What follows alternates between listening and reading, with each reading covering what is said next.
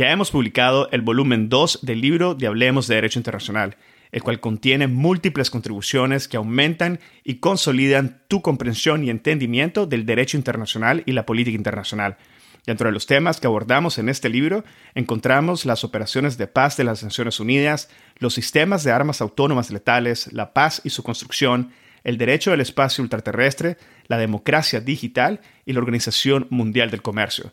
Recuerda que el libro lo puedes adquirir en Amazon o a través de nuestra página web en hablemosdi.com. El episodio del día de hoy es contenido premium, por lo cual si deseas escuchar el episodio completo, debes de obtener tu membresía del podcast en el link indicado en la descripción del episodio, o puedes visitar directamente la sección de contenido premium en nuestra página web www.hablemosdi.com. Recuerda que con tu membresía Además de obtener el acceso completo a los episodios premium, también tendrás acceso a la sala de conversación de Hablemos de Derecho Internacional, acceso a contenido adicional exclusivo, acceso anticipado a los episodios del podcast y acceso a gotas de jurisprudencia internacional. Y si tienes preguntas sobre el proceso de obtención de tu membresía, nos puedes escribir a hablemosdi.gmail.com.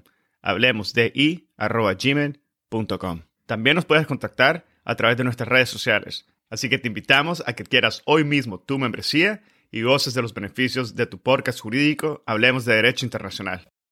Este es el episodio 38 con el magistrado Juan Ramón Martínez Vargas. Bienvenidos a Hablemos de Derecho Internacional. Mi nombre es Edgardo Sobanes, abogado y consultor jurídico internacional. En cada episodio tenemos a un invitado o invitada especial que nos inspira y comparte sus conocimientos y visión única sobre distintos temas jurídicos y políticos de relevancia mundial. Gracias por estar aquí y ser parte de HDI. En este episodio tuve el honor de conversar con el magistrado Dr. Juan Ramón Martínez Vargas acerca de la justicia transicional. Cada minuto de este episodio está plamado de reflexiones jurídicas de un altísimo nivel que ameritan el tiempo y la dedicación para poder escuchar de la mano de un experto sobre un tema altamente complejo como es la justicia transicional. El magistrado Martínez inicia el episodio comentando brevemente las características propias de la justicia transicional y sus peculiaridades dentro del sistema general del derecho internacional. Nos habla sobre los elementos materiales y procesales propios de un sistema de justicia transicional y ofrece una valoración precisa sobre la proporcionalidad que debe existir entre la sanción y un delito. Posteriormente, el magistrado Martínez nos explica de forma detallada el sistema de justicia transicional adoptado en Colombia, nos habla sobre la pena y las modalidades de sanciones contenidas dentro del sistema y nos comenta sobre el Tribunal para la Paz de la Jurisdicción Especial. Nos conversa de una forma magistral sobre el concepto de impunidad dentro del sistema de justicia transicional y el alcance de un resultado adecuado para las víctimas. El magistrado finaliza compartiendo sus reflexiones sobre lo que es un sistema de justicia transicional el aporte del sistema adoptado por Colombia a la comunidad internacional y sobre las expectativas del sistema. El doctor Juan Ramón Martínez Vargas es magistrado del Tribunal para la Paz de la Jurisdicción Especial para la Paz. Es abogado internacionalista de la Universidad del Rosario, doctor summa cum laude en Derecho y Magister en cuestiones actuales sobre el derecho español e internacional de la Universidad Alfonso X el Sabio de Madrid, es experto miembro del Pool of Experts for the Regular Process for Global Reporting and Assessment of the States of the Marine Environment, including socioeconomic aspects, de la División para Asuntos Oceánicos y el Derecho del Mar de la Organización de las Naciones Unidas. Espero que disfruten de este episodio, lo compartan en sus redes sociales y con quienes consideren podrían beneficiarse del contenido. Esta es la forma más fácil de fomentar el proceso de diseminación y difusión de temas de derecho internacional. Sigan al podcast en Spotify, Google Podcast, Apple Podcast, YouTube o cualquier otra plataforma que utilicen. Ahora, empecemos. Bienvenido al podcast, magistrado Juan Ramón Martínez. Muchísimas gracias por haber aceptado mi invitación y es un gran placer tenerlo el día de hoy. El placer es todo mío. Eh, sin lugar a dudas, estar en un espacio tan importante para la difusión y el conocimiento de este derecho internacional que tanto queremos. Así que permítanme empezar agradeciendo por el esfuerzo que están haciendo ustedes enorme de ser divulgadores eh, del derecho internacional contemporáneo. Muchísimas gracias, magistrado. Y nuestra conversación de hoy va a ser sobre la justicia transicional.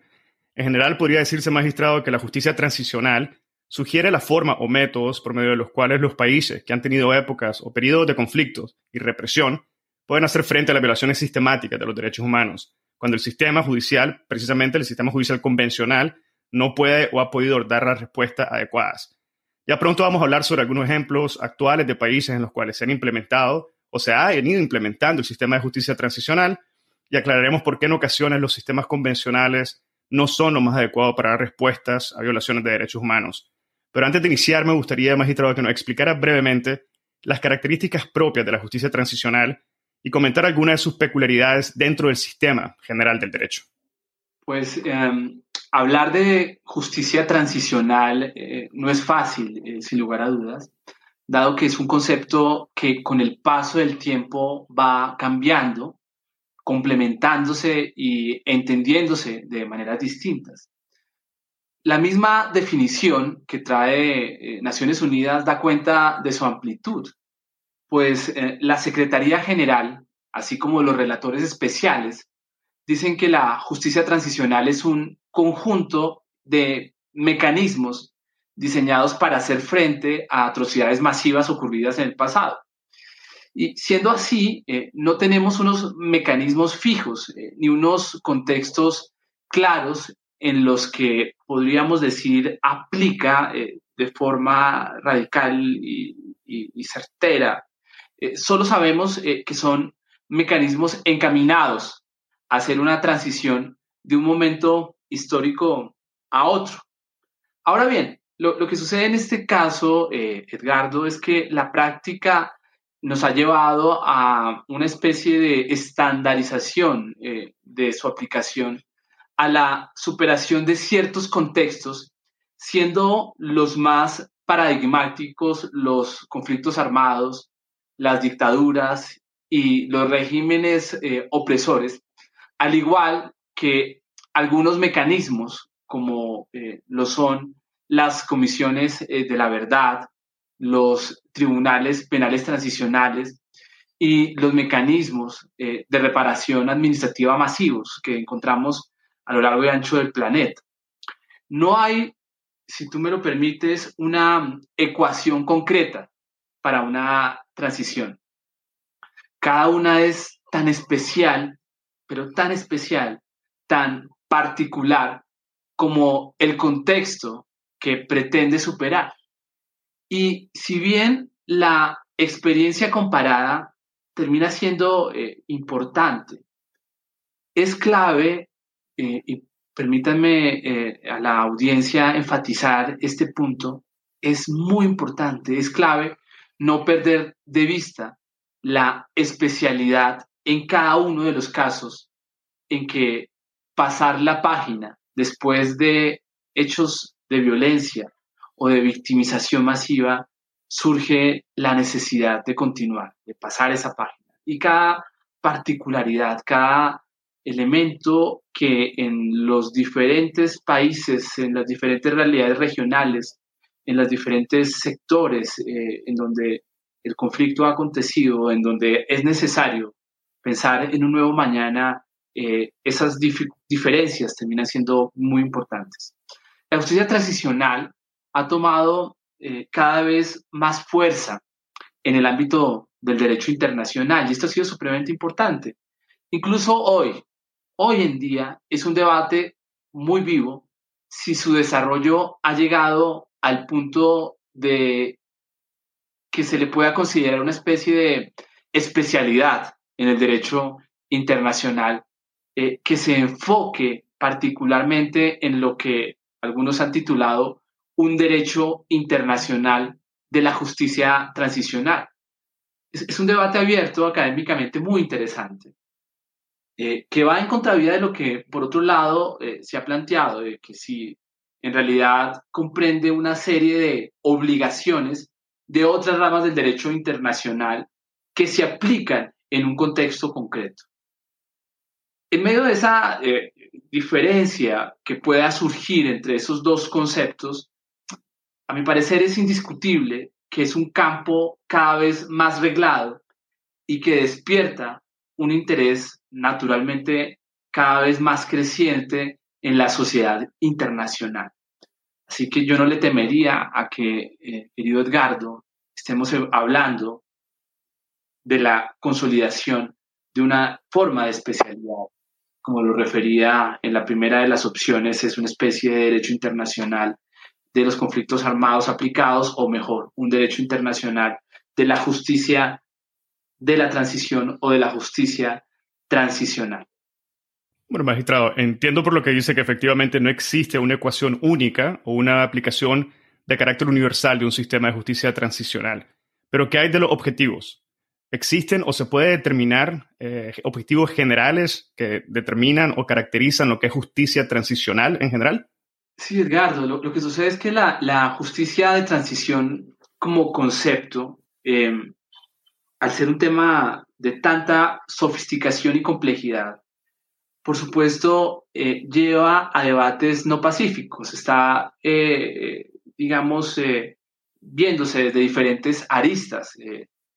Y en términos generales, eh, esa dificultad y esos choques eh, en cuanto a su interpretación ha llevado a cuestionamientos concretos, por ejemplo, en cuanto a lo que es utilizar las herramientas desarrolladas en escenarios eh, de transiciones de gobiernos autoritarios a la democracia o de esos gobiernos autoritarios a la justicia que deberá ser necesariamente aplicada en el marco de la transición, por ejemplo, en este caso de conflictos armados.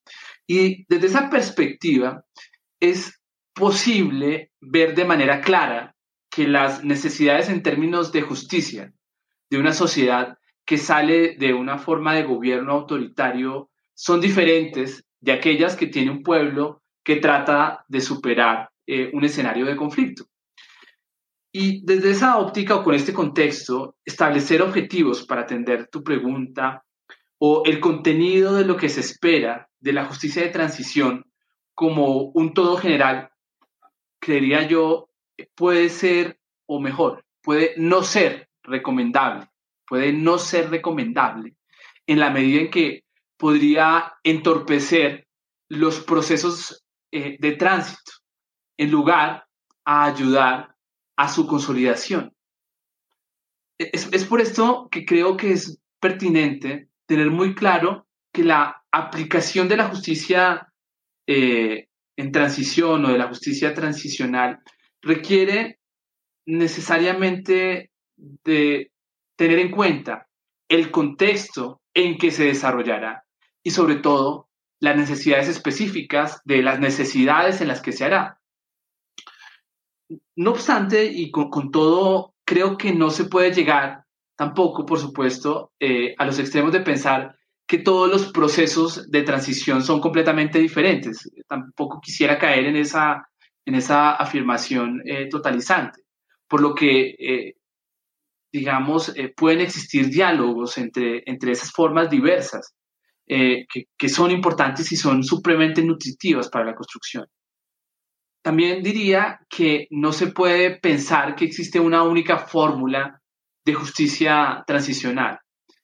Pero desde esa perspectiva y en esos puntos de comunicación, creo que, sí existen unos elementos eh, que terminan siendo eh, aspectos centrales que en esa especie de conversación en medio de la diversidad, de lo eh, de lo distinto, eh, de, esa necesaria visión miscelánea de lo que puede suceder en los diferentes contextos nacionales o regionales, eh, eh, podemos encontrar tal vez tres aspectos que, sí son fundamentales y que pueden ser vertebrales o columnas de esta, de esta discusión.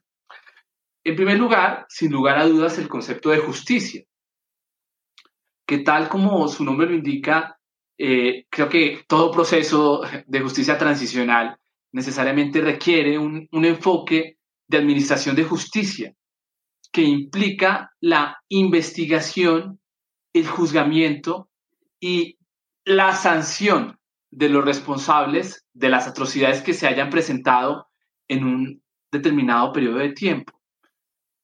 De, esta manera, eh, será labor eh, de los arquitectos de cada modelo de justicia transicional, determinar las dinámicas con las que se hará y sobre todo el tipo de sanciones que se impondrán, que creo que es uno de esos elementos que termina eh, o en otrora eh, se daba como opcional. Pero eh, quise, al atender tu pregunta, ponerlo en primer lugar porque, como lo miraremos seguramente más adelante, si bien lo tienes, es uno de los éxitos de lo que está sucediendo en un caso como en el colombiano, ponerlo como un elemento central eh, y no accesorio.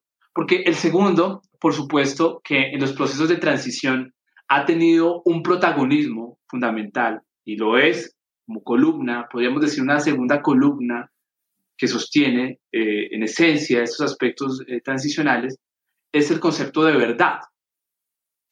Y es que es, sin lugar a dudas, uno de los ejes fundamentales sobre los que debe eh, sostenerse, fundamentarse todo modelo de justicia transicional.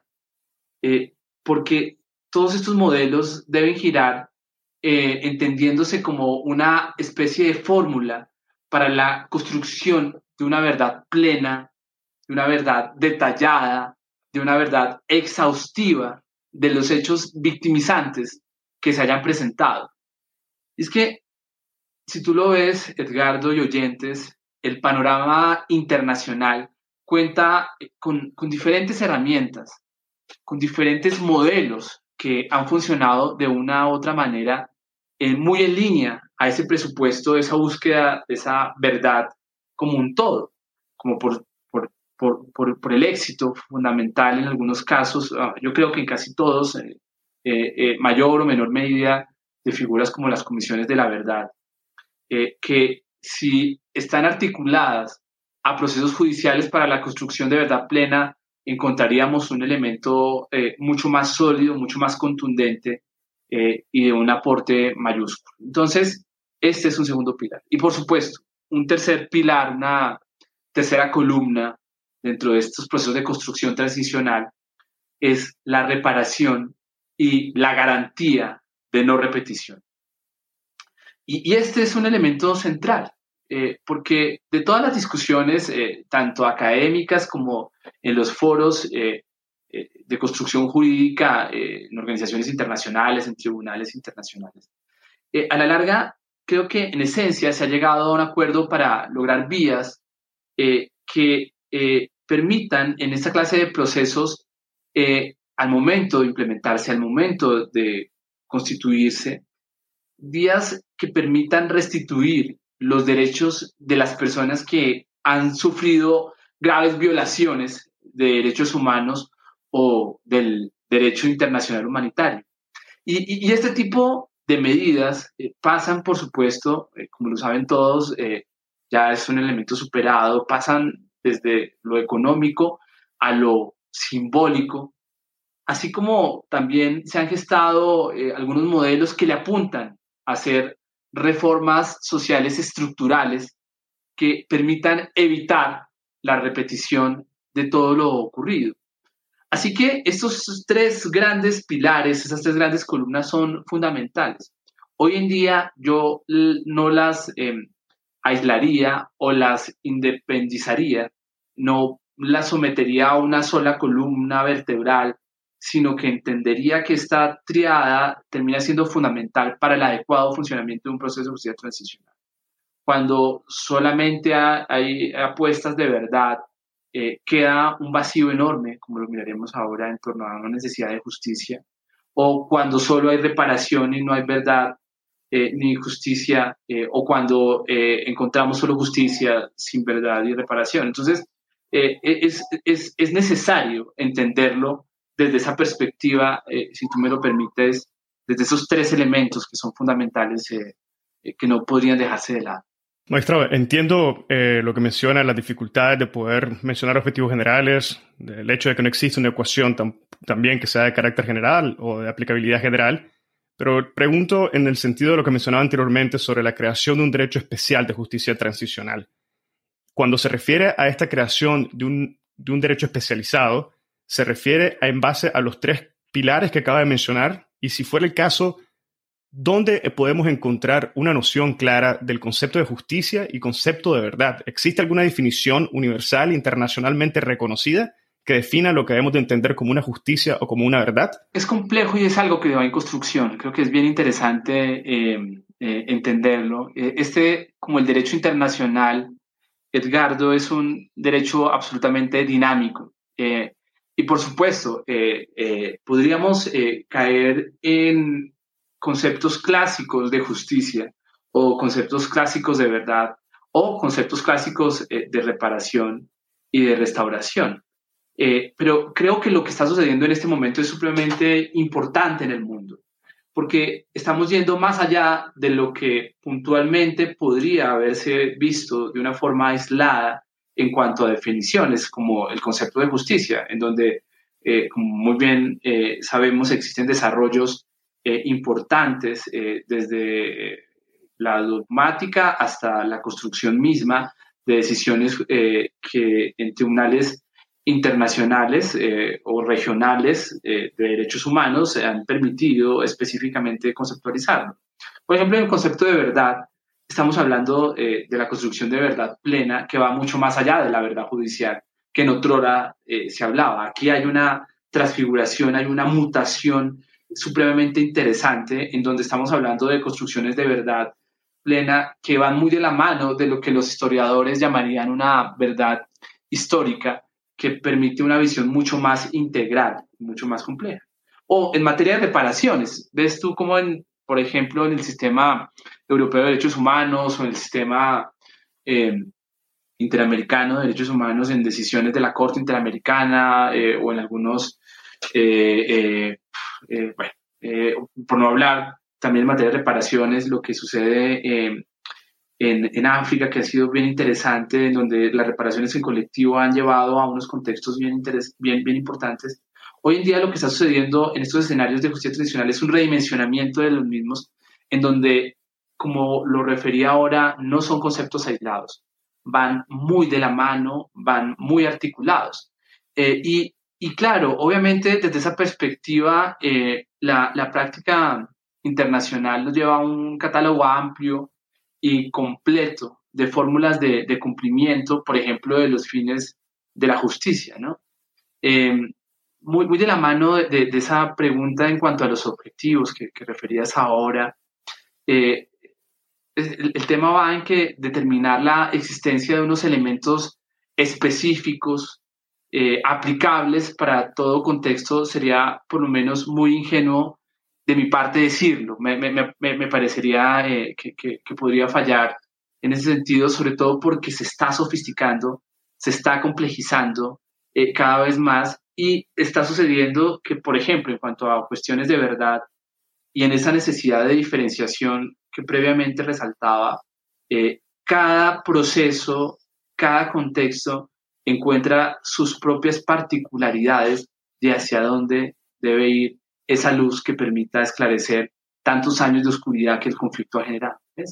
Por eso no hay una fórmula única, sino que se va construyendo. Y es lo interesante que este carácter dinámico de nuestro derecho internacional en esta especialidad puede ir permitiendo, sin, recomendaría yo, caer en ese error eh, que muchas veces los abogados caemos de tratar de encasillar en definiciones monolíticas eh, que eh, hacen que muchas veces se tenga que buscar la cuadratura de círculos, que ese es el gran inconveniente que sucede en los procesos de justicia transicional. Entre más flexible sea, entre más, por ejemplo, mira, hablándolo aquí, en Colombia, eh, la visión de justicia que tienen las comunidades étnicas y raciales es tan particular, tan enriquecedora, ¿no? Tan, tan nutritiva. Nosotros, por ejemplo, para nosotros es fundamental el diálogo interjurisdiccional entre lo que es esta jurisdicción especial de la cual hago parte y la jurisdicción especial indígena que existe, por ejemplo, en nuestro país. Eh, una, una, visión, si tú lo vieras desde esa perspectiva clásica, eh, eh, europocéntrica, judio-cristiana, burguesa clásica de definiciones, no cabría en procesos como los que suceden en nuestras latitudes o en otros lugares del planeta. Entonces, por eso, eh, permíteme, eh, para, enfatizar, ver esa necesidad de una visión mucho más omnicomprensiva, mucho más plural de conceptos que deben nutrirse de esa pluralidad. Bueno, muchas gracias, magistrado, por esa, esas consideraciones que nos compartió. Y en base a eso me gustaría consultarles sobre las realidades materiales que llaman al establecimiento de un, de un sistema de justicia transicional.